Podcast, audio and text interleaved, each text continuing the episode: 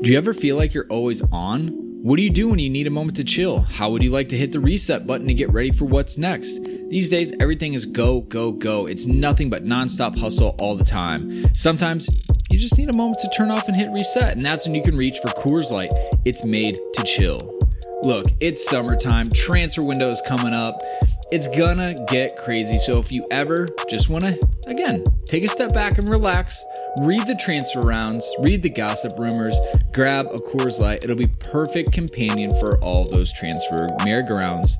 There's only one beer out there that's literally made to chill, and that's Coors Light. The mountains on the bottles and cans even turn blue when the beer is cold. That way, you always know when it's time to chill. When you need to hit reset, just open a Coors Light. It's mountain cold refreshment made to chill. Now that it's finally hot in Minnesota, I'm gonna be looking for an easy beer to drink. And Coors Light is perfect for that. It's lagered, it's cold filtered, and it's cold packaged. It's again made to chill. It's crisp and refreshing as the Colorado Rockies perfect for a moment to unwind. And so when you want to hit reset, reach for the beer that's made to chill. Get Coors Light in the new look delivered straight to your door with Drizly or Instacart.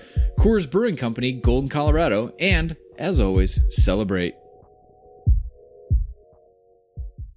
All right, so you're listening to this podcast right now, London is Blue. And guess what? We host our podcast on anchor.fm. That's right. If you're looking to host your own podcast, this is the easiest free way to get started. This got a content creation tool, allows you to record and the podcast right from a phone. That's right, don't even need a computer, but you can do it there too.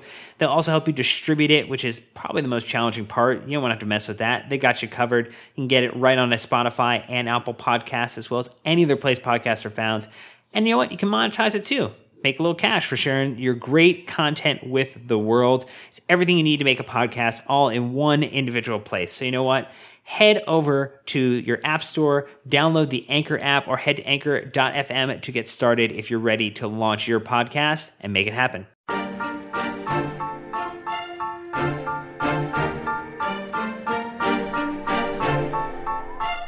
Hi, I'm Paulo Ferreira, and you are listening to The London is Blue.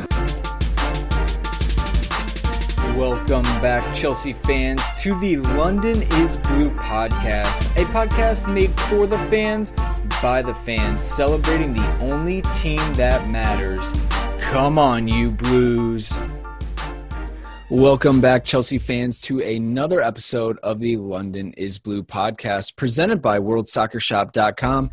Head over to our friends, WorldSoccerShop.com, for the best Chelsea gear around. All right, my name is Brandon, and joining me for another episode are Dan and Nick. Dan, what in the world have you been up to this weekend besides basking in Chelsea's victory? Oh, that that's probably the first bit because it was a you know early kickoff for us. But uh, I actually been to Disney this weekend and currently driving home. So uh, I think I might be the uh, most muffled I've ever been on this podcast. Muffled, but not muzzled. Still Yes. plenty of great opinions to share. All right, very good. Nick, uh, what about you, man? Oh, you know, I had a pretty productive day when you have to wake up at 6 a.m. to watch soccer. I got a lot of a lot of housekeeping stuff done. Kind of a boring adult day yesterday, but watched my Nebraska Cornhuskers go to 6 and 0 for the first time in 15 years, so I'm pretty excited about that.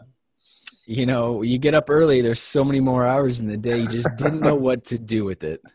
Yeah, I slept in today though, so I think you know, I'm, I'm gaining back some of the, the lost sleep.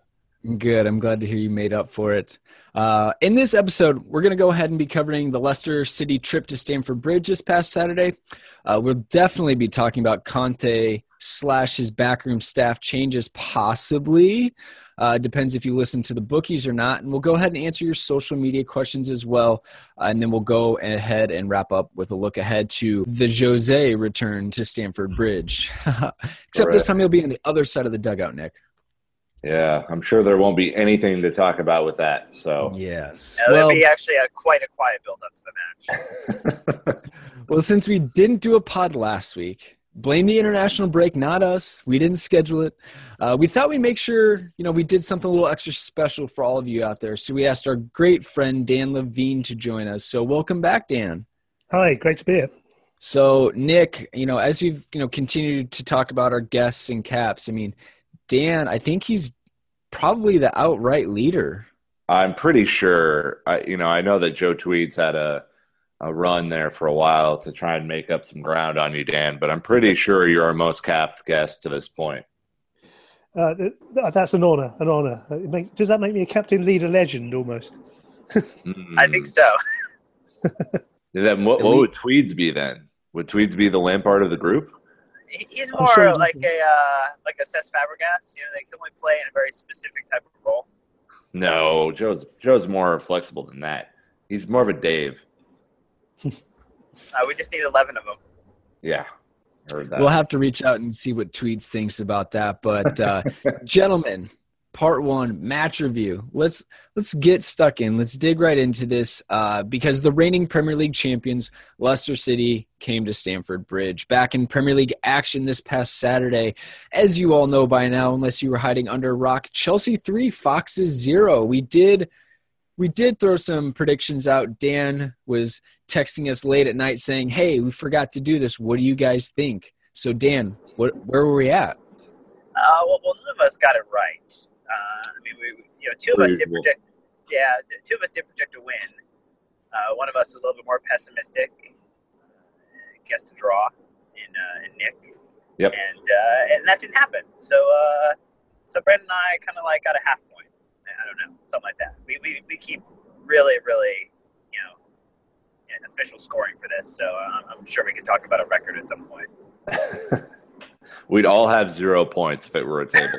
So, oh no, Brandon got one right. It's yeah. true. It he's, was. He's, he's the table leader. Yeah, at this point in the season, it was a fluke. But I do want to say thanks to Jay for go ahead and asking our Facebook group uh, for score predictions. Uh, Jay posted in there saying, "What do we all think?" JT's back, Willian out, three four three. Uh, asking some questions, and Maman Khan go ahead and predicted that three nothing win.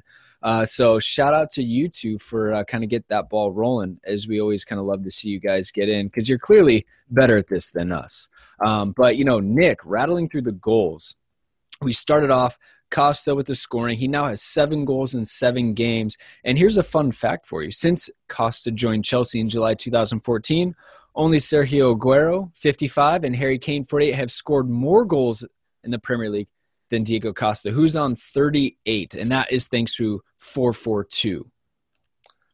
Well, he's certainly um, gone through some ups and downs in form. That's that's nothing new, and has had injuries and has had suspensions. So, um, you know, I, I, think you know 38 is actually a pretty impre- impressive number.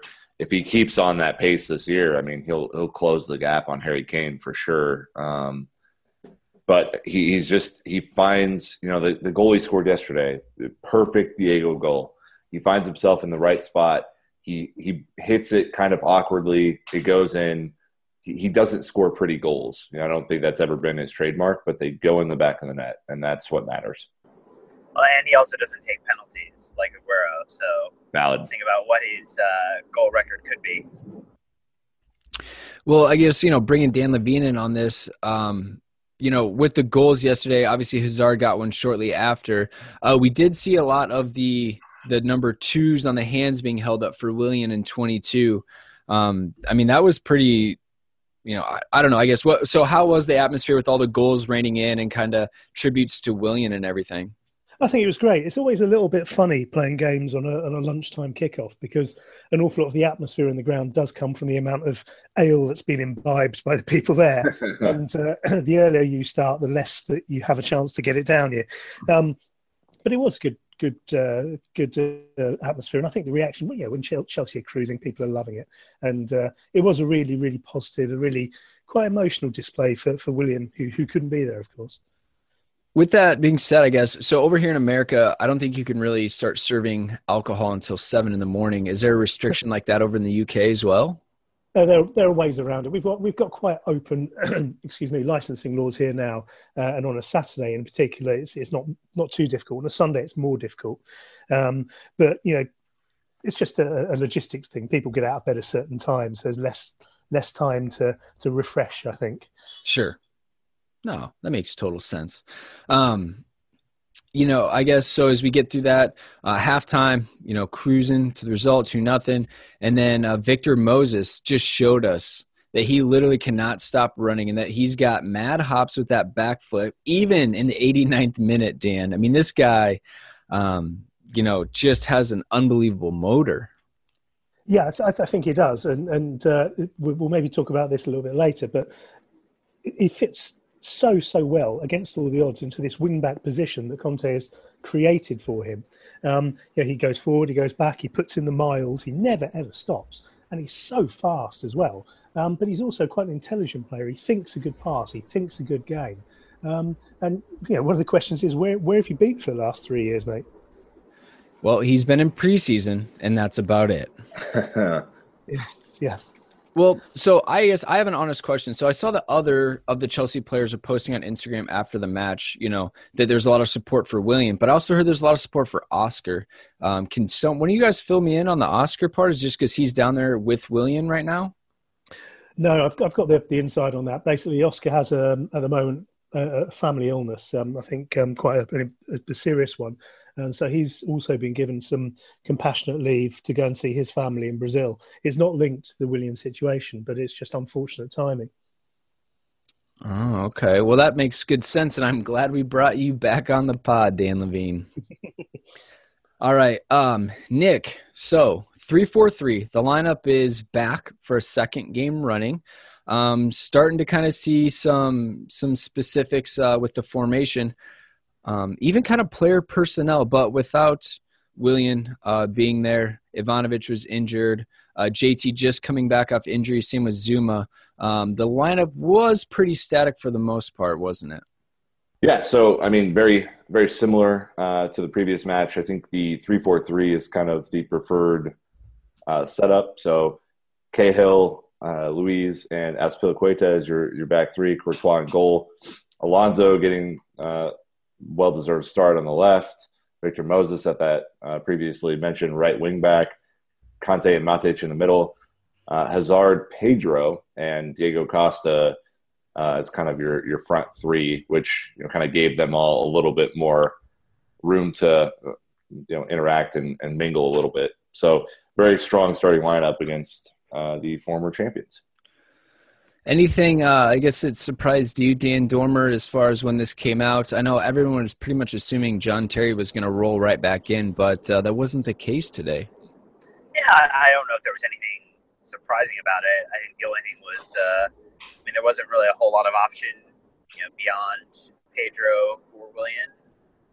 So the only thing you could have looked at is maybe, you know, does Moses push up further position but beyond that, I thought it was a strong lineup and you know definitely gave you know Leicester a look at what they were missing with Kanté. You know, really putting together a successful performance again. All right. Well, I guess Dan Levine, what about you from the starting lineup perspective? Uh, anything that maybe we missed at a first glance? Uh, no, I think that, that pretty much covers it. I think a lot of the talk was certainly about uh, whether JT was going to be in there. Um, the difficulty, of course, is if, if Chelsea are going to play a three at the back and, and they are going to have that sort of mobile unit with wing backs, where does John Terry fit into that? Um, and uh, that may be a bit of a, a, narrative going forward as the season progresses, um, because he will, of course, be wanting to play. Um, but you know, aside from that, all, all pretty straightforward the big arguments, you know, when JT was out was how this team couldn't keep a clean sheet.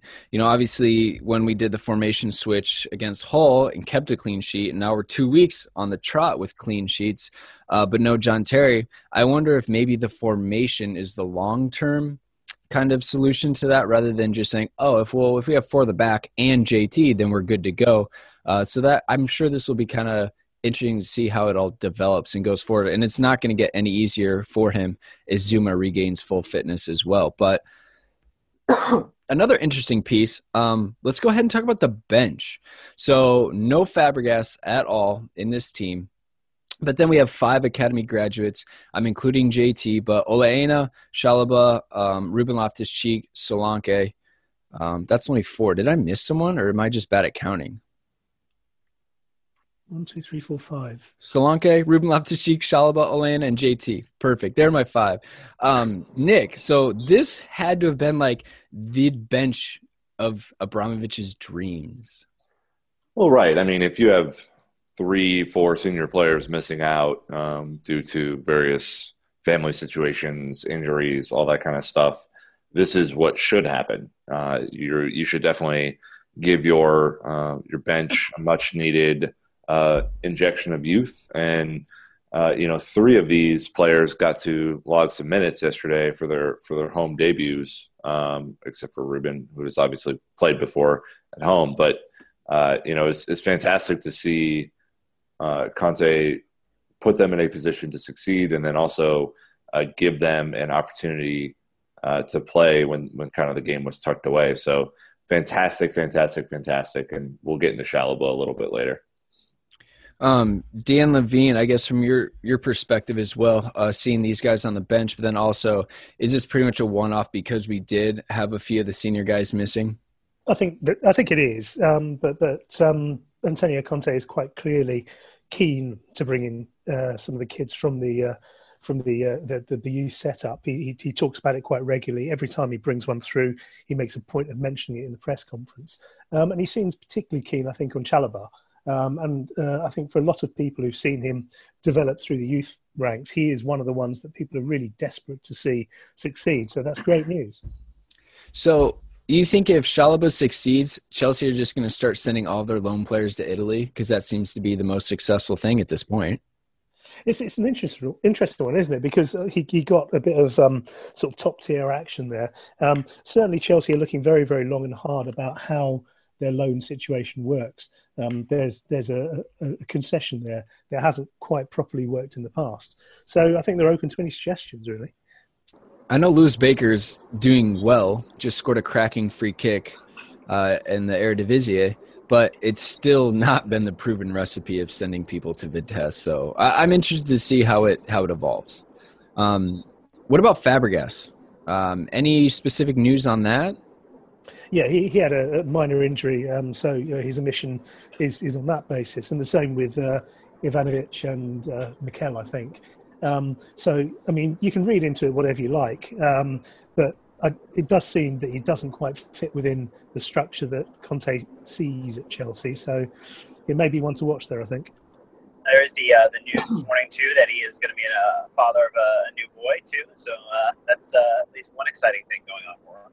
Yeah, he posted a nice little photo on social media. He is obviously excited about that. So I guess we can put the uh, the rumors to bed. He did at least have a knock, uh, and that's why um, he wasn't in the oh, lineup. Gosh.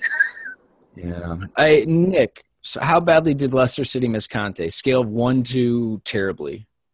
Um, terribly. I mean, N'Golo Kanté was incredible yesterday, and the you know if, if Victor Moses has a motor, you know what what does he have? Because he was flying all over the pitch. He you know got into a, little bit more of an advanced role during this match than we've seen in the past.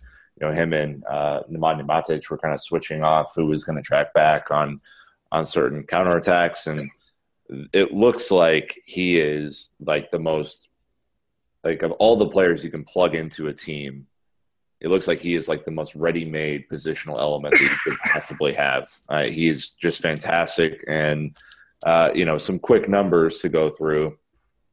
He had 100 touches, 86 passes, 87% passing accuracy, five interceptions, four tackles, two chances created. Should have had a goal. and one goal missed. yeah, like I mean, it was that goal. Uh. Yeah, I mean, it was heartbreaking for him to miss that because you know his shooting to this point has left a lot to be desired. But you know, I, I what more do you need to say? I mean, the passing accuracy, I guess, could go up a little bit, but I mean, he's just he's ridiculous. He's fantastic, and, and he's someone who I, I love just watching every match. You know, Dan Dan Dormer, my man over there, leaving Disney. How good does Kanté look when you're on vacation versus sitting at home, barely awake, like the rest of us? I think he looks fantastic in any setting. I don't even know. Like you could be in the, the worst moments of your life and watch the way that he played yesterday, assured that he is going to be uh, quite critical and uh, wonderfully uh, accurate addition to what it is that you know Conte is looking to do with this side, and I think he's truly a perfect player in this uh, the three four three setup. Well, thankfully, uh, just so you know, Dan Levine, uh, our Twitter people that voted in our poll uh, also agreed that Kanté was the man of the match. Um, but I believe Chelsea FC put out an official one, and it was pretty much split between uh, Hazard, um, Kanté, Moses, and Costa. So I guess like overall yesterday, was he like the super standout for you as well, or was it kind of more of just like a complete team performance from your view in the press box? No, I, th- I think it was a very good team performance, but I would say yeah, Kanté was was for me the standout. I, I think often when um, you, have obviously got uh, listening here, you've got a connoisseurs audience, if you like. You know, you've got people who are very engaged in it, and um, the um, uh, when when Chelsea put one out through the official website, a lot of it is people who maybe not quite as clued up. Hazard gets his own personal vote, um, and so that, that goes into it. I think Hazard was actually absent from the game for a large part of the, the first half. But um, looking at the breakdown there, who's your man in the match? Forty nine percent Kante, twenty seven percent Moses. I think that's precisely how I'd expect it to be. Well, you know, I think that it besides Hazard taking his opportunity fantastically well off the back heel of the defender and off his forehead unknowingly, um, yeah, you know, probably could have been a little more involved. Uh, I believe it was your tweet, Dan Levine, uh, saying that Conte spent about the first 15 minutes just yelling Eden over and over and over. Pretty much. He was about maybe I suppose, 10 yards in front of me. And, and this just went on and on and on. And it was quite laughable for a bit because because it seemed like Hazard was paying no attention whatsoever to it. But, uh, you know, them's the breaks as a manager. All right. It's going to be, very interesting to see if uh, lozenges are the uh, gift of choice for uh, Conte this season.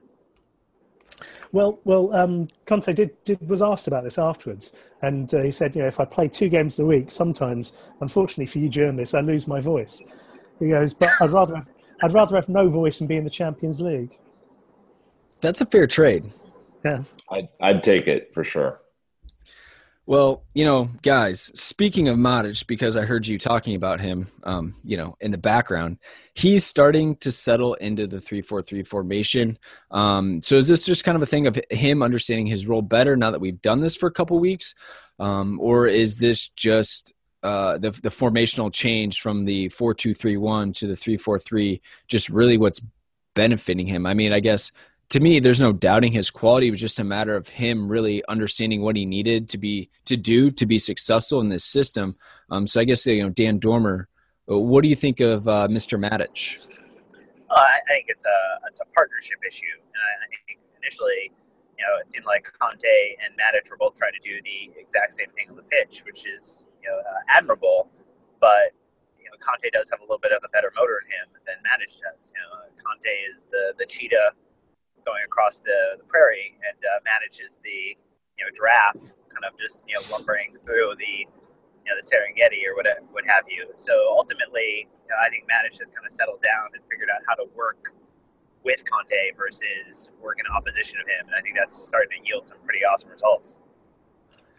I, can I jump in on that one though? Because I think for the most part, the first half, and maybe Dan Levine can can check me here, but I thought for the most part, uh, Nemanja Matic was kind of lost in the first half of this game. Um, it was only the second half where he and and N'Golo Kante started to like officially kind of switch, you know, roles and and you know if one went forward, the other one would kind of take a little bit of a back seat and and go on from that point. But uh, you know, the first half it was kind of a mess, and you know they were luckily Leicester City had nothing in attack to really you know threaten uh, Chelsea, but uh, it was, you know, I think this is something that we're going to have to watch going forward because it's not a hundred percent, you know, solved. I, I, don't think.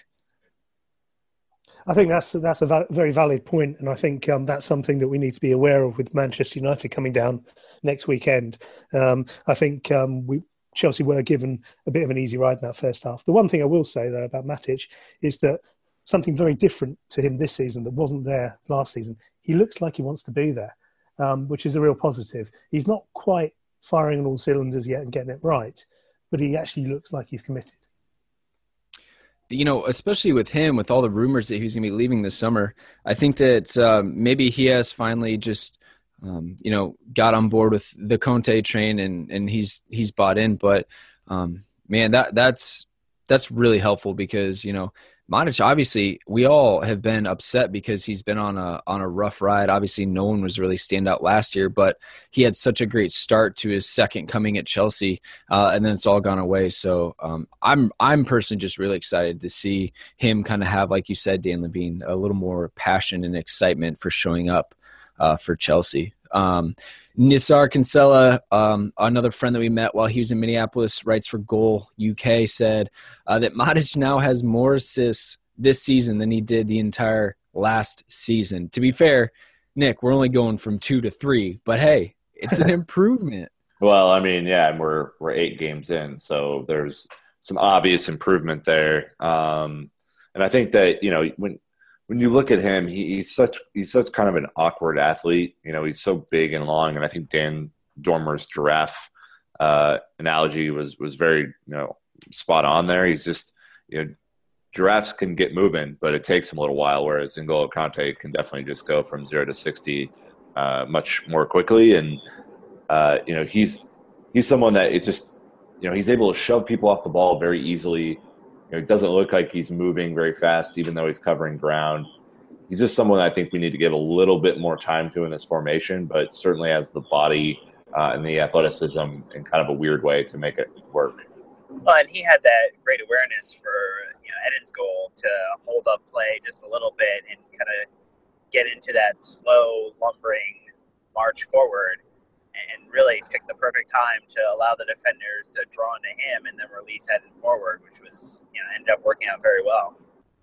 Well, you know what? Let's go ahead and keep on talking about the uh, the three four three formation. I guess um, this is a huge change for Chelsea. Uh, it's been talked about so much though because obviously Conte used it at Juventus and with Italy. You know, three at the back is kind of his schema that he likes. Um, but I think the two standouts that we weren't really sure what we are going to get from this season, especially in a, I guess, technically defensive role, are Marcos Alonso and Victor Moses. Um, obviously, I think that, again, we've only played Hull in Leicester two weeks, but I think that they've adapted really, really well. Um, so let's go ahead. We can talk about that. Uh, another thing I wanted to point out is I'm not so sure about Azpilicueta's long-term future as a center back, but it's working for now, obviously. And I'm interested to see kind of how that goes. Maybe if he replaces Alonso in the long term when Zouma comes back. So I'm just throwing a couple things out there for us to discuss. Um, you know, Nick, go ahead, take your stab. Three four three. What do you think so far? Uh, we'll talk about Moses in a bit because he he is well deserving of his own section. But Alonso has been very impressive to me, um, and you know largely in an attacking sense. But uh, I think he also is is big and strong and is able to defend uh, when he wants to on on set pieces. You know, I think there's a lot of work to do for that. Um, but you know, I think you make a really interesting point about Dave. Um, I'm I'm such a fan of Dave uh, that you know to me anything you know that guy does is is good. But I actually think he does have a future in a back three. He's so fast and he's a lot stronger than I think people give him credit for, even though he's not built like Zouma or JT. Um, I and he's just I think more tactically aware than a lot of um, right or left backs, um, kind of of his ilk. So uh, I think he he might try and lock down one of those places. But you know, again, with Zouma and JT and that whole dynamic coming through, the weird the weird part about it all is you know when we're playing four at the back, we don't nearly have enough cover. When we're playing three at the back, it feels as if we have a big selection problem. So it's a it's it's really weird and goofy. But um, Dan Levine, any thoughts on that? Yeah, it's an interesting one, isn't it? Because it, it does change the dynamic an awful lot. I think um, three four three is an odd one because in in England in the Premier League, I think we're quite guarded and we're quite protected against that as a formation. We like very very straight, organised football. Um, you know, we, we like our, our fullbacks to be tough tackling and we like our wingers to be bombing down and putting in a cross from the corner flag. And so when people in the past have tried things like 3-4-3 with, with fluid wing backs and three at the back, um, for example, uh, Louis van Gaal, when he did it at um, Manchester United, it was not only did it not work because he did it wrong, but people were very, very resistant to it indeed.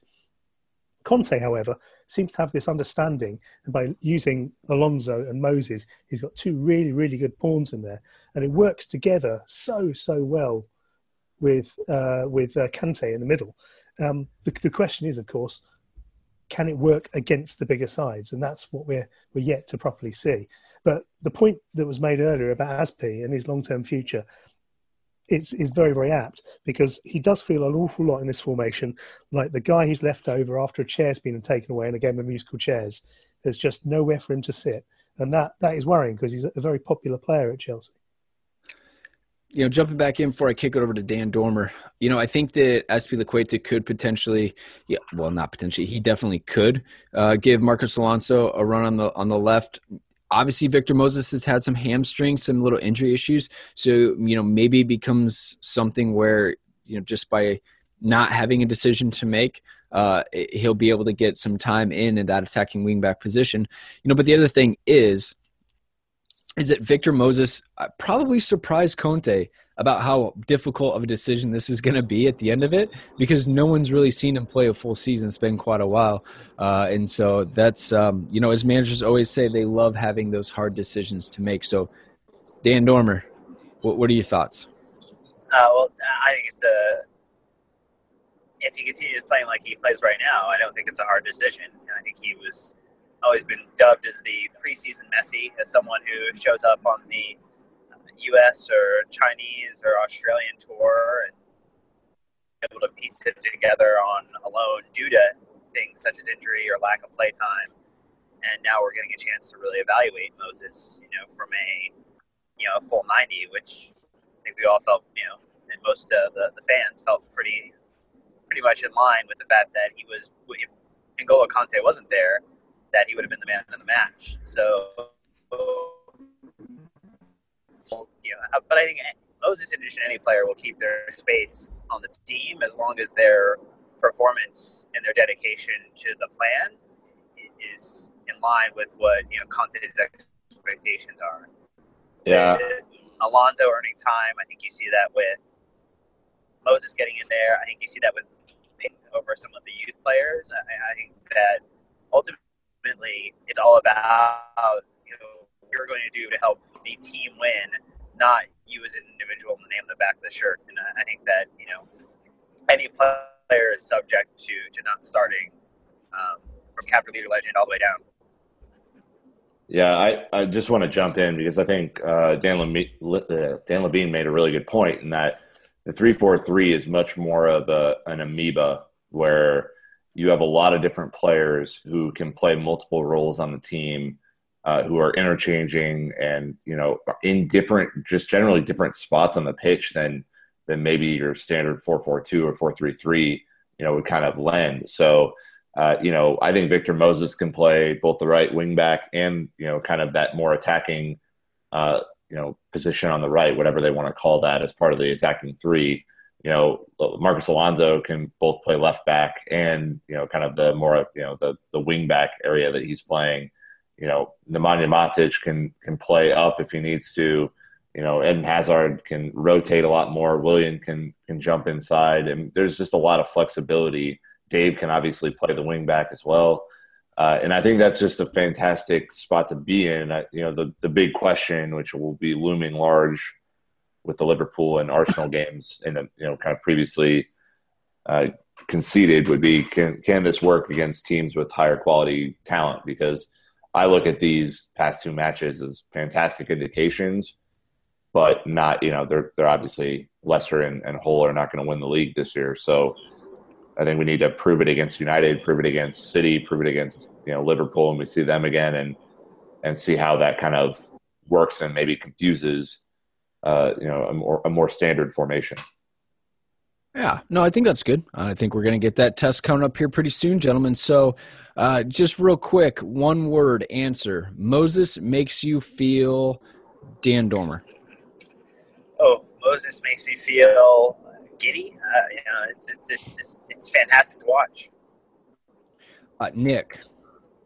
Um, he he makes me feel happy. I also think that he's very opportunistic. He's taken an opportunity that might not have been tailor made for him and and made it his own. And when you when you put that out there, as you know, he's kind of locked it down and giving uh, Antonio Conte a decision to make. I think that is the the best way to put it right now. He is he is just taking control. My word is vindicated Ooh. because uh, he's he's been on the train for a while, and uh, I think is getting uh, getting to eat the eat the cake as well as enjoy it. Oh, dude's eating the cake because my word is passion, and that guy just loves to play. You can tell. Uh, he's like literally, whatever you need me to do, Antonio, I'm gonna do it, and I want to play. And I think he's done a fantastic job of doing that. Uh, Dan Levine, Um, I think I might say proud actually, because you know he he came to Chelsea. It was all going to happen, and it never really did. He's been wandering around for years, going places where he hasn't had football.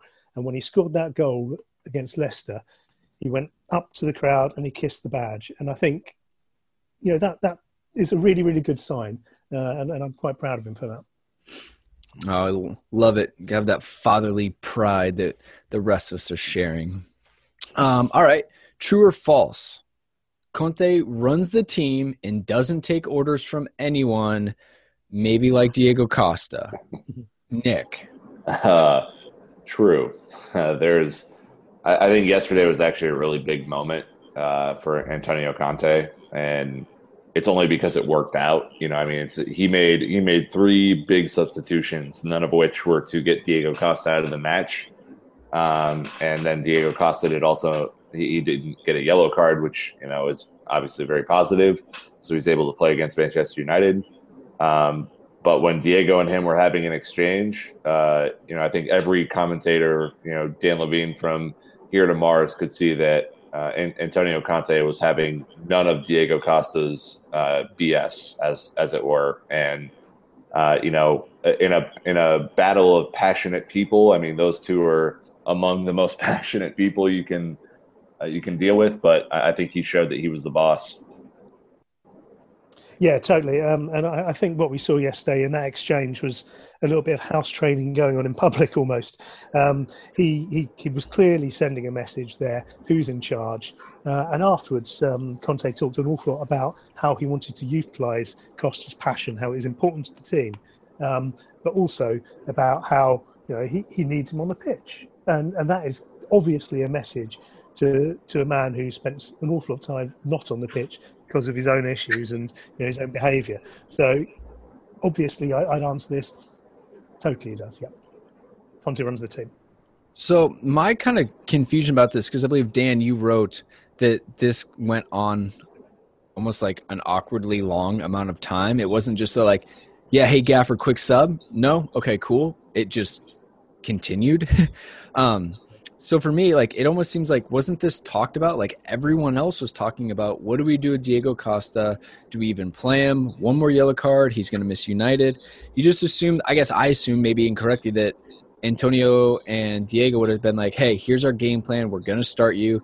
Don't get a yellow. If I get a chance to sub you because we're up, I'll do it." It seemed like they just weren't on the same page about what the plan was. I, I wonder if there's a little bit of a, mis, uh, a lack of belief in uh, Costa that he can go through a game without getting a yellow. He he believes he's targeted by referees. He believes he's targeted by opposition players, and I think this is Conte trying to instill a bit of that belief in him, saying, "Yeah, he wasn't even looking at him. You know, uh, Costa was waving his fingers in a circle, saying, "Take me off." He was shrugging, hands on hips. He was looking surly. You know, the, the full, you know, te- you know, teenager tantrum type thing. But, but Conte was just looking the other way. Get on with it, you know.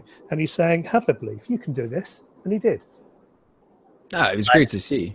Well, and, and Costa looks a little less intimidating without the beard. So if he wanted to pull that off, he should have kept it. Hash, hashtag keep the beard, as I would I would like to say. Okay. Um, I guess you know. Here's a good chance for sub question. Uh, thank you to Nick for bringing this, uh, you know, up. But uh, Dan Levine, what are your impressions of Mr. Antonio Conte thus far? Um, I like him actually. He he seems to be uh, a very uh, interesting, engaging fella. Uh, he, he talks well. He's learning English very very well. Um, he smiles a lot, and that's great. You know, he's after after Mourinho, who you know would only smile through gritted teeth for most of the last year. Um, it's it's nice to see that he brings a bit of warmth to the room, and yeah, he likes to answer questions. Uh, okay, there are some he can't answer about individuals and private relationships, but if you ask him something, he'll make the eye, contact, he'll look at you, and he'll give you a fairly straight answer. And, and I think all of that is a bit quite refreshing, actually. You know, Dan, just to kind of follow up, you know, we were um, lucky enough to attend one of his preseason press conferences, and I, I, took away something that you know is, is kind of a cool thing, and that he's very thoughtful. Like I feel like he puts, you know, he he will even you know take pauses before he answers a question to kind of think through how he wants to word something because it's very important to him that he doesn't get kind of twisted through, um, you know, a quote. But do you, do you get that sense that he's very, you know, he's very cerebral or very thoughtful about what he's actually saying? Yeah, I think so. I, I, think some of that also is that you have to remember he's he's just been manager of Italy. Yeah. If you think the British press is is on people's cases, if you're a football manager of the national side in Italy, you've got basically a whole newspaper dedicated to your words and actions every single day. Um, so it's a very difficult thing, and you do have to be very careful. So that's part of it. But there is clearly quite a lot of going on in that grey matter between his ears. He's he's obviously a very intelligent guy, and and that's also very very good to have. Dan Dormer, anything else you kind of want to ask Dan Levine about about Conte and kind of how he's done covering him so far?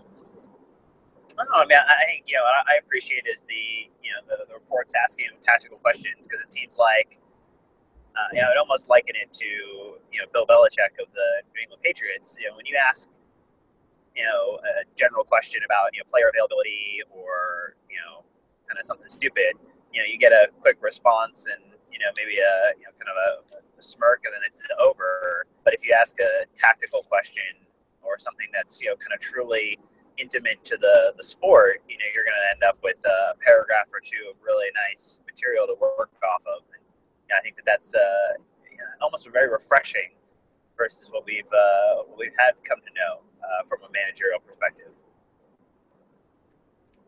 Yeah, definitely. I think it's it's it is positive that the, the, circus that follows Mourinho everywhere and is currently following to following him to Manchester um, has, has been taken away from the, the, press conference situation at Chelsea, and you know it's it's it's it's allowed the focus to be more on the football, which is where it's got to be at the end of the day.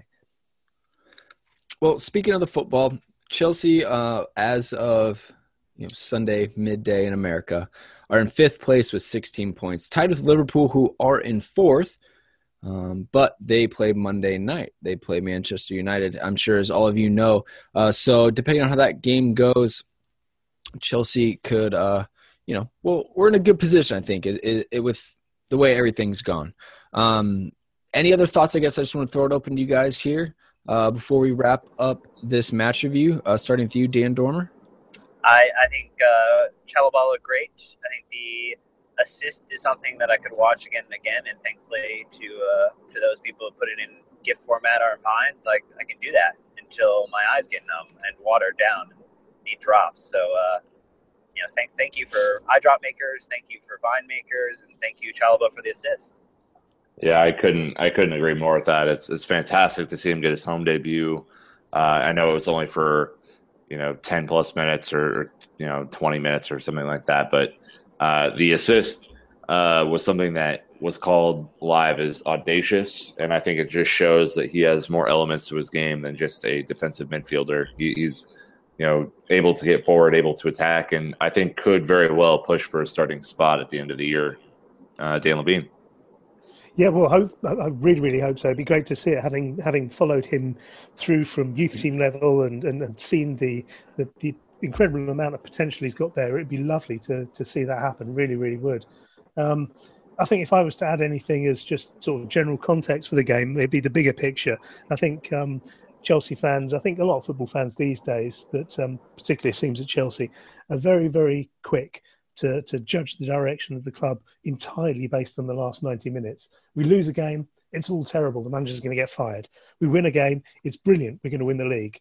I think what we're seeing here is a team that's evolving into the shape the new manager wants it to do. It's going to take time, and we're not there yet, but it's not all bad, it's not all good. I think we can definitely start to see Antonio Conte's personality uh, starting to show through the team. And as far as I'm concerned, that is a good direction to be going. So, with that being said, uh, let's go ahead and take a really quick break. Go ahead and give a shout out to our presenting sponsor, World Soccer Shop. I'll be right back. Hey there, Chelsea fans, it's Brandon here. I wanted to give a quick shout out to our presenting sponsor, World Soccer Shop. They supported us while we did our live podcast in Minneapolis by giving us a huge box of Chelsea gear for us to give out to you all, our listeners. So if you want to keep getting free gear from us, make sure to tweet at them, letting them know you listen to our show. To see exactly what official Chelsea gear they've got and that you can get for free, head over to www.worldsoccershop.com to see it all. All right, Chelsea fans, let's go ahead and talk about the crazy betting patterns that happened this week that said Antonio Conte would be the next manager sacked in the Premier League. As crazy as it was, uh, we thought, you know, we'd bring in a trusted, reliable source to uh, help us out with this. So, Dan Levine, uh, what do you have for us on this? Okay, I, I think this is another example of social media going mad. I, I think uh, what what appears to have happened is that somebody has got it into their head that Conte is going to get the bullet. Um, they've had a little flutter on it. Uh, they've told some other people, and they've had a flutter. Then you've got a bookies, a, a, a, betting company that's decided to try and make some some uh, money out of this. Effectively, they've told people, look, there's a run on betting on this, and everyone else has piled on, and, and the snowball goes goes down the hill was never going to happen. Complete nonsense. And this is the problem at the moment when you've got companies controlling the news in this way. It, you come up with nonsense like this. Well, I also, I was going to say, I heard people that. True. Um, I also heard that there was also because of it a big bet from like Asia they came in, and that's what really got the bookies going crazy. Uh, but remember, like they have a business to run. They're not here to predict the future or tell you the truth. They're just here to take money on different things that are happening. And if obviously betting pattern starts to pick up, you know they're going to slash odds uh, or even stop betting. So um, yeah, again, it was interesting. I'm sure it's pretty interesting for Antonio Conte to walk into his pre-match presser saying, "Do you still have a job, sir?" what's next, Nick? I mean, what what else happened last week that maybe is exciting and cool for Chelsea fans? Uh, big big news um, would be that Chelsea finally announced their their new um, sponsorship deal with Nike. Uh, so after exiting their Adidas agreement six years early, I think. Uh, you know, the the odds were that Nike had come in with some crazy cash and, and really wanted to to add a marquee name to their roster, and they did, and and so did Chelsea. And you know, Dan Levine, I, I guess it's rumored to be about sixty million pounds plus a year, uh, and and that's just fantastic news for the transfer market, huh? Yeah, it is, uh, and all of this money should be going because of the way f- financial fair play works. It should more or less all be going into into team selection and, and purchases. Um, it's it's the biggest kept, you know, the worst kept secret in the world, to be honest. And we've known about this for some time. As soon as the uh, Adidas deal had been uh, uh, sort of shelved, uh, we knew that there was only one company that could possibly move in, and it was Nike. Uh, I, I understand over 15 years, there there is a mechanism for for bonuses for that figure to go up potentially. So, it, 15 million, 60 million a season now may not be that amount in 15 years' time, um, but it's a, a, really positive thing, as you say. And with the other sponsors, Carabao on the uh, training tops, and with uh, Yokohama, the Thai people on the on the first team shirt, that's 110 million pounds a year coming in from the shirt on the chest yeah, it's putting us uh, overall at I think the the third hit uh, in terms of sponsorships uh, in the world, which is a pretty fantastic place to be in.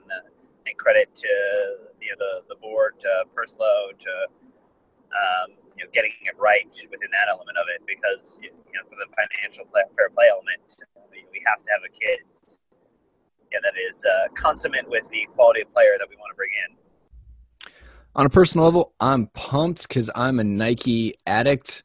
Uh, so this just fits in with my personal lifestyle. I appreciate Chelsea taking that into account as they look at mm-hmm. vendors. Yeah, it's it's great. um, what about this one? So I, I, sent the you guys an article late last night as I was, you know, doing prep for the pod that uh, the rumor mill is cranking with Walter Sabatini, AS Roma's former technical director, being linked to Chelsea uh, for our sporting director role, which I believe we already have one of those, don't we, Dan Dormer? Uh, what we do, we have uh, Emenalo, who's the you know at Chelsea, and you know, I think it would present a little bit of a challenge uh, unless you know, with uh, everything that you know Chelsea's into from a business perspective. Manala is ready for uh, promotion. I, I, don't necessarily see a, a, downgrade in title or position for a trusted advisor for Abramovich uh, for support within the, the club. It, seems very odd.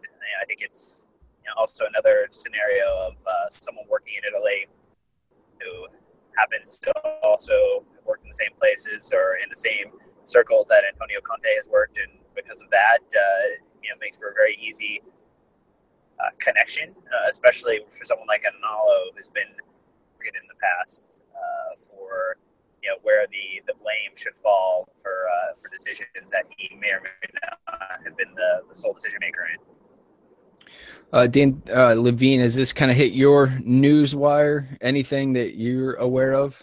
Um, it's it's a difficult one because uh, I think at Chelsea the role of technical director is very much a part of the permanent civil service, if you like, of, of governing Chelsea. Um, whereas the job of manager is almost like a, a, political governmental appointee that comes and goes every every term of office. Um, Michael Emenalo is obviously very, very trusted and valued by Roman Abramovich. And it would be very, very strange and not in keeping with the way Chelsea has worked in recent seasons for a man so close to the manager to be in that role. Um, I think a lot of people maybe might be keen to see it, a lot of fans who maybe don't understand or, or don't value what Emenalo brings to the to the team. But I, I, I think it's pretty unlikely to happen in the way it's been described.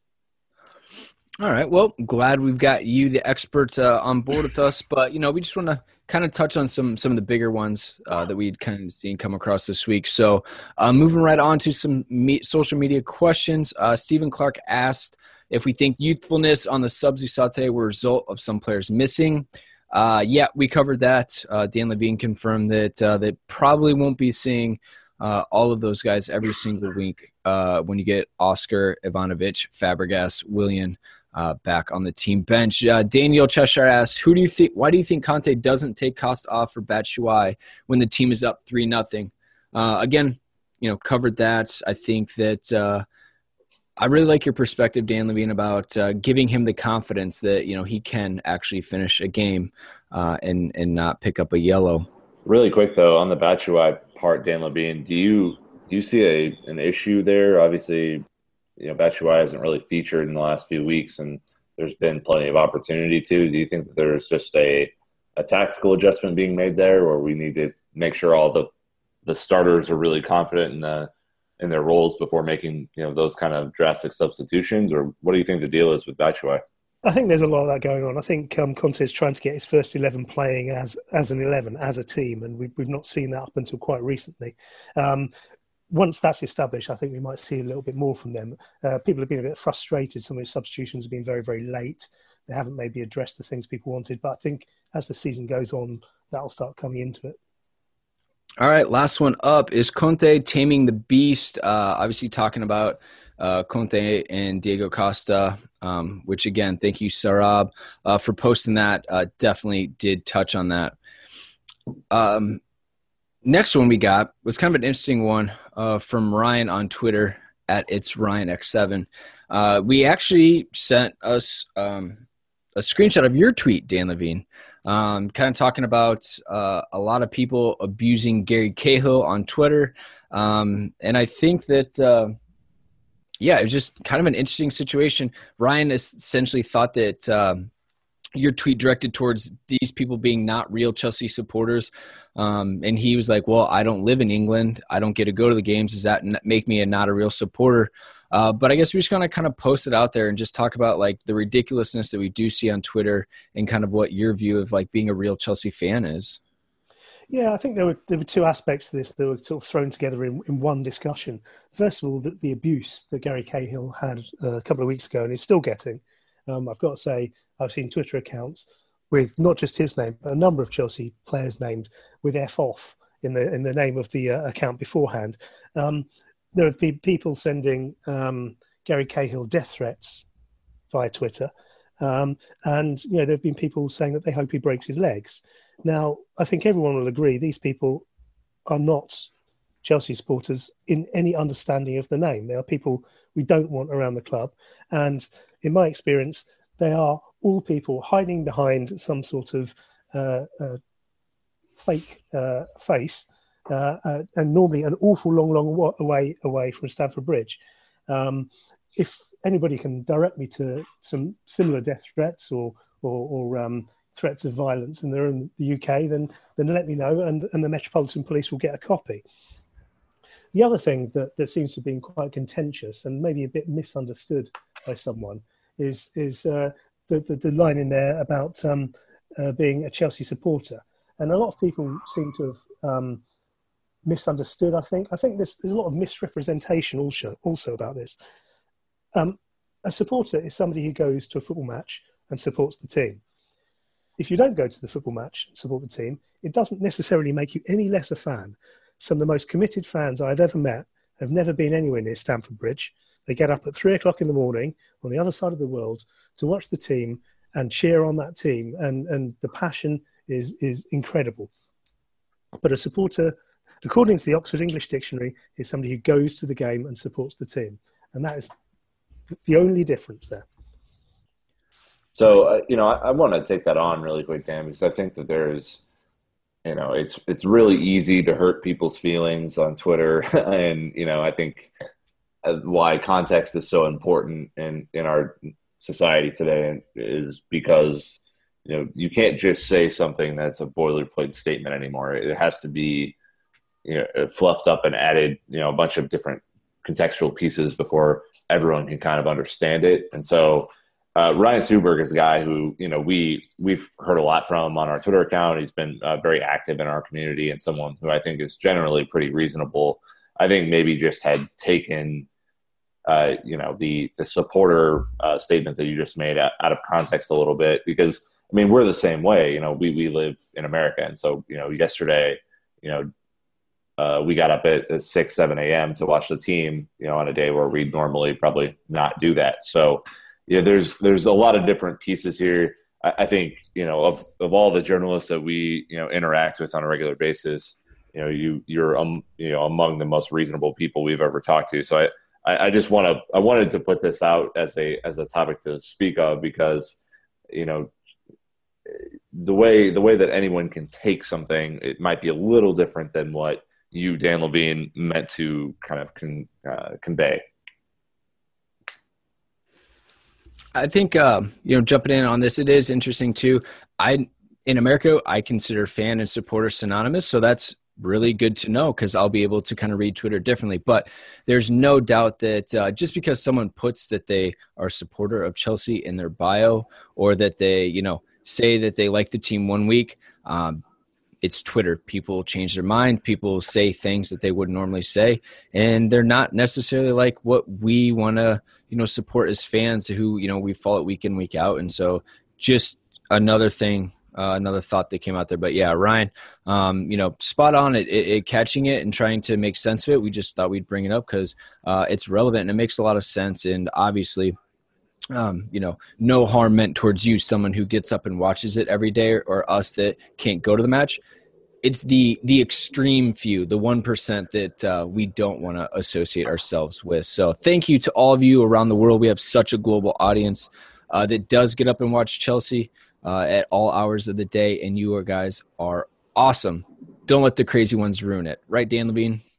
Agree, hundred percent. Awesome. Um, okay, cool. Well, you know, with that being said, uh, I think we should go ahead and jump into this Manchester United preview. That's right. That means the return of Jose, Premier League action, Stamford Bridge. What type of welcome do you expect him to get, Dan Levine? It's going to be interesting. It's not going to be straightforward, I don't think. There are plenty of people who will be very, very pleased to see him come back. There are people who will chant his name. There are people who still think he's a demigod. And there are also plenty of people who were really, really fed up with him by the time he left, uh, were really um, upset with the sort of scorched earth Chelsea that he left after he went, and are absolutely livid that he's gone to Manchester United. So I think there'll be a lot of both. Um, and it has the potential, particularly once the game starts, that everyone gets behind Chelsea, hopefully, and therefore against Mourinho for some fairly pointed um, stuff to go in his direction. Uh, I think it's a great opportunity potentially for you know, those who maybe don't have the, the fondest memory or whose opinions have soured to reflect upon maybe the, the quotes regarding uh, atmosphere and uh, noise at Stamford Bridge to uh, potentially offer up a uh, rather raucous atmosphere.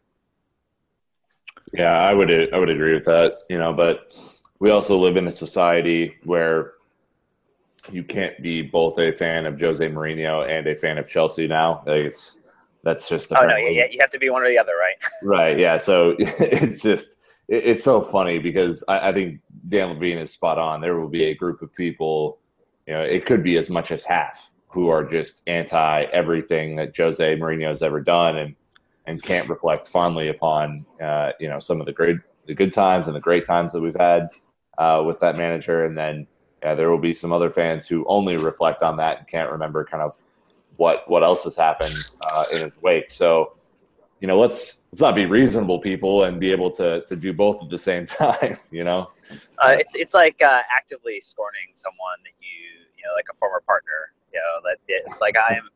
I'm just not going to be allowing them to have any happiness uh, if I cannot be happy or, or something to that extent. And you know, I think it's uh, no cool heads will potentially prevail, but uh, you know we can definitely try to uh, preach our you know level headedness as much as possible.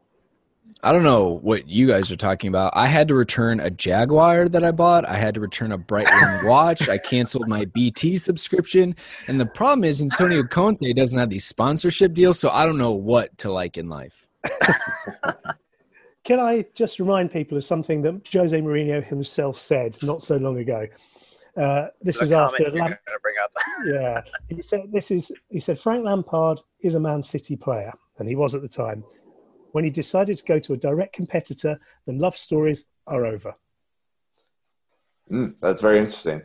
Um, uh, yeah, I, I, think the I, I, think the love affair has dwindled, and I and I I love Jose personally, and I, there's nothing anyone can say you know to me that you know I will never you know I'm gonna I'm gonna keep him in a positive light in my mind. So that's just kind of how I am. But I know a lot of people who you know through Jose's own actions and words, do not enjoy him anymore, and and I can understand that as well. Uh, so, uh, you know, I think we just let's be level headed about it. You know, he he is going to create in the press this week his own storyline that he will fulfill.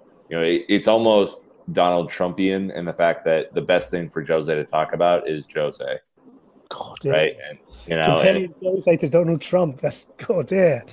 Yeah, I mean, but I mean, it's it's true. It's it's what he's done his entire career. It's just, you know, it, it, at some point it, that act gets a little old. So um, he'll he'll find a way to make it about him, and hopefully Antonio Conte just keeps his head down and focuses on the match and doesn't get involved in some of the the back and forth that I think Jose wants to do. No, I don't think we'll have to worry about that from uh, Antonio Conte.